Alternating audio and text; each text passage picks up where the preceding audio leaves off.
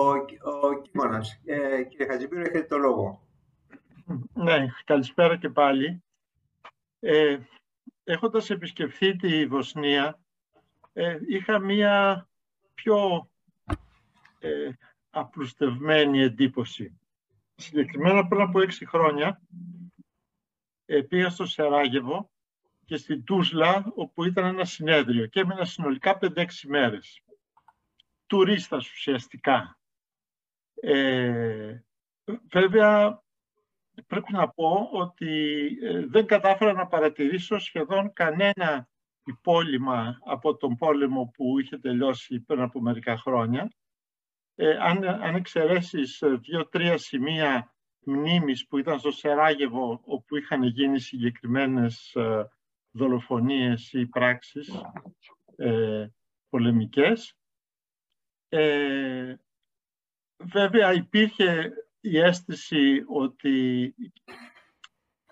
η πλειοψηφία είναι μουσουλμανική, δεδομένου ότι μερικές φορές την ημέρα ακουγόταν η φωνή του Χότζα από τους μιναρέδες, αλλά ήταν μάλλον μια γραφικότητα, θα έλεγα, παρά μια θρησκευτική δραστηριότητα. Έτσι την εισέπρατε ο κόσμος, ο οποίος κυκλοφορούσε στους δρόμους, οι κοπέλες με μίνι, ούτε ένα 10% δεν φόραγαν μαντήλες, και από αυτές οι μισές ήταν τόσο πολυτελείς, ώστε έλεγες ότι τις βάλανε μάλλον για στολίδι παρά για θρησκευτικούς λόγους. Εν πάση περιπτώσει, η εντύπωση που αποκόμισα εγώ ή που αποκόμιζε ένας τουρίστας έτσι, όχι πολύ εξοικειωμένος με την ιστορία, ήταν ότι αυτό που κυριαρχεί είναι η οικονομία, ότι όλοι ενδιαφέρονται να πάνε για την οικονομική ανάπτυξη και ότι το χρήμα έχει αντικαταστήσει τον καθολικό, τον ορθόδοξο και τον μουσουλμάνο Θεό. Δεν ξέρω αν είναι απατηλή αυτή η εντύπωση ή αν κάτι άλλαξε εντωμεταξύ, διότι το συμπέρασμα που έβγαζε κανένας τότε είναι ότι αυτή η χώρα καλπάζει προς τα μπρος οικονομικά, ξεχνώντας μάλλον το παρελθόν. Λοιπόν, αυτή είναι μία προσωπική παρατήρηση που μεταφέρω και μία ερώτηση προς τον κύριο Κούρκουλα, τον οποίο ευχαριστώ βέβαια για την τόσο ενδιαφέρουσα και ενημερωτική εισήγησή του. Η ερώτηση είναι τι απέγιναν αυτά τα μεικτά ζεύγη, τα οποία όπως ακούσαμε ήταν πολλά, μπλέχτηκαν στον πόλεμο. Ποια ήταν η κατάληξη μετά?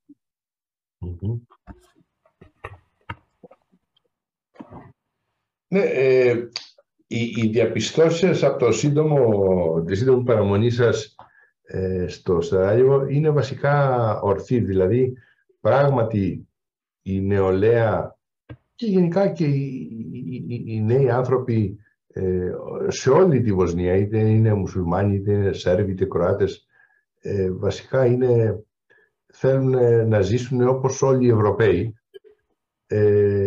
Δεν με εντυπωσιάζει το ότι σας εντυπωσίασαν οι νεαρές γυναίκες της Βοσνίας. Είναι γνωστές για την ομορφιά τους και για τον τρόπο με τον οποίο ξέρουν, ας πούμε, να προβάλλουν τη θηλυκότητά τους. Υπάρχει μία ενίσχυση, αν θέλετε, σε ορισμένες περιοχές του Ισλαμικού στοιχείου. Δηλαδή, όταν πήγα εγώ στο Σαράγεβο το 2006, δεν καταλάβαινες τίποτα ότι ήσουν σε μουσουλμανία. Δηλαδή, μπορούσες να πιεις αλκοόλ παντού. Τώρα υπάρχουν εστιατόρια στο Σαράγεβο και αλλού, τα οποία επειδή έχουν χρηματοδοτηθεί από το Κουβέιτ ή από το Κατάρι, από το Λιό, αρνούνται να προσφέρουν, ας πούμε, ινόπνευμα, αλκοόλ. Αλλά γενικά είναι μια κοινωνία ευρωπαϊκή. Οι μουσουλμάνοι της Βοσνίας ήταν η άρχουσα τάξη και οι Σέρβοι ήταν οι αγρότες, αν θέλετε, και οι φτωχοί. Και ως άρχουσα τάξη ήταν πολύ εξευρωπαϊσμένοι. Νομίζω ότι βασικά είναι σωστές οι παρατηρήσεις σας, αλλά όταν φτάνουμε στις εκλογές και στην πολιτική έκφραση, τότε ο καθένας ψηφίζει τους εθνικιστές της δικής του φάρας, ας πούμε. Δηλαδή υπάρχουν κόμματα τα οποία προσπάθησαν να κάνουν την υπέρβαση και να μιλήσουν και στις τρεις κοινότητες, στις δύο από τις τρεις κοινότητες τις εθνοθρησκευτικές, και χωρίς αποτέλεσμα. Συνεχίζει να υπάρχει αυτός ο φόβος ότι οι μουσουλμάνοι θέλουν να κυριαρχήσουν τους Σέρβους, ότι οι Σέρβοι θέλουν... Δηλαδή υπάρχει ακόμα αυτό τα επωλήματα του πολέμου, τα οποία μεταδίδονται και από γενιά σε γενιά, και κυρίως αυτό που χάνεται είναι η μνήμη της επί δεκαετίες ειρηνικής συμβίωσης επί Γιουγκοσλαβίας. Δηλαδή η νέα γενιά, οι παλιότεροι θυμούνται, ας πούμε, τα χρόνια του Τίτο. Υπήρχαν και χρόνια που ήταν καλά πριν αρχίσει η κατάρρευση, και η κατάρρευση της Γιουγκοσλαβίας άρχισε πολύ νωρίτερα. Έτσι.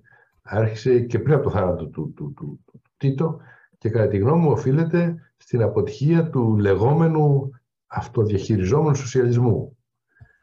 Υπήρχε μια οικονομική, ας πούμε, δυσπραγία, η οποία σιγά σιγά εξελίχθηκε σε πολιτικό πρόβλημα. Αλλά, εν πάση περιπτώσει, νομίζω ότι πολιτικά συνεχίζουν οι τρεις εθνότητες να είναι χωρισμένες και να μην μπορούν να βρουν έναν τρόπο να ξεπεράσουν τις αντιπαλότητές τους. Τώρα, τα μεικτά ζεύγη και οι μεικτές οικογένειες είναι ένα δράμα. Είναι ένα δράμα διότι υπήρχαν πάρα πολλοί και υπάρχουν πάρα πολλοί άνθρωποι σήμερα στη Βοσνία και στη Γιουγκοσλαβία που δεν ξέρουν τι είναι. Δεν ξέρουν να είναι Κροάτι. Δηλαδή, εγώ, ας πούμε, είχα συναδέλφους στην αντιπροσωπεία, τον οδηγό μου, ξέρω, που ήταν η μάνα του Κροάτησα, ο πατέρας του Σέρβος, αλλά με μάνα μουσουλμάνα, δηλαδή μπλέξιμο, όπου δεν ξέρει και ο ίδιος. Πολλοί από αυτούς δήλωναν Ιουγκοσλάβοι. Αυτό βέβαια εκλείπει σιγά σιγά. Είναι δράματα ταυτοτικά.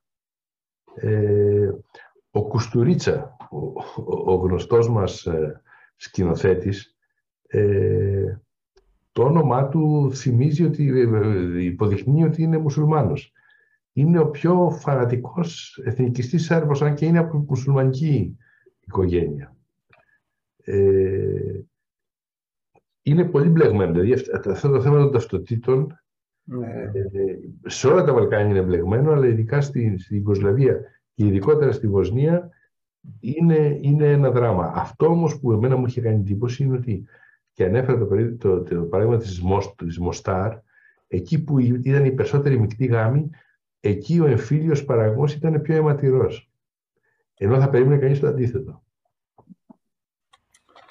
Μάλιστα.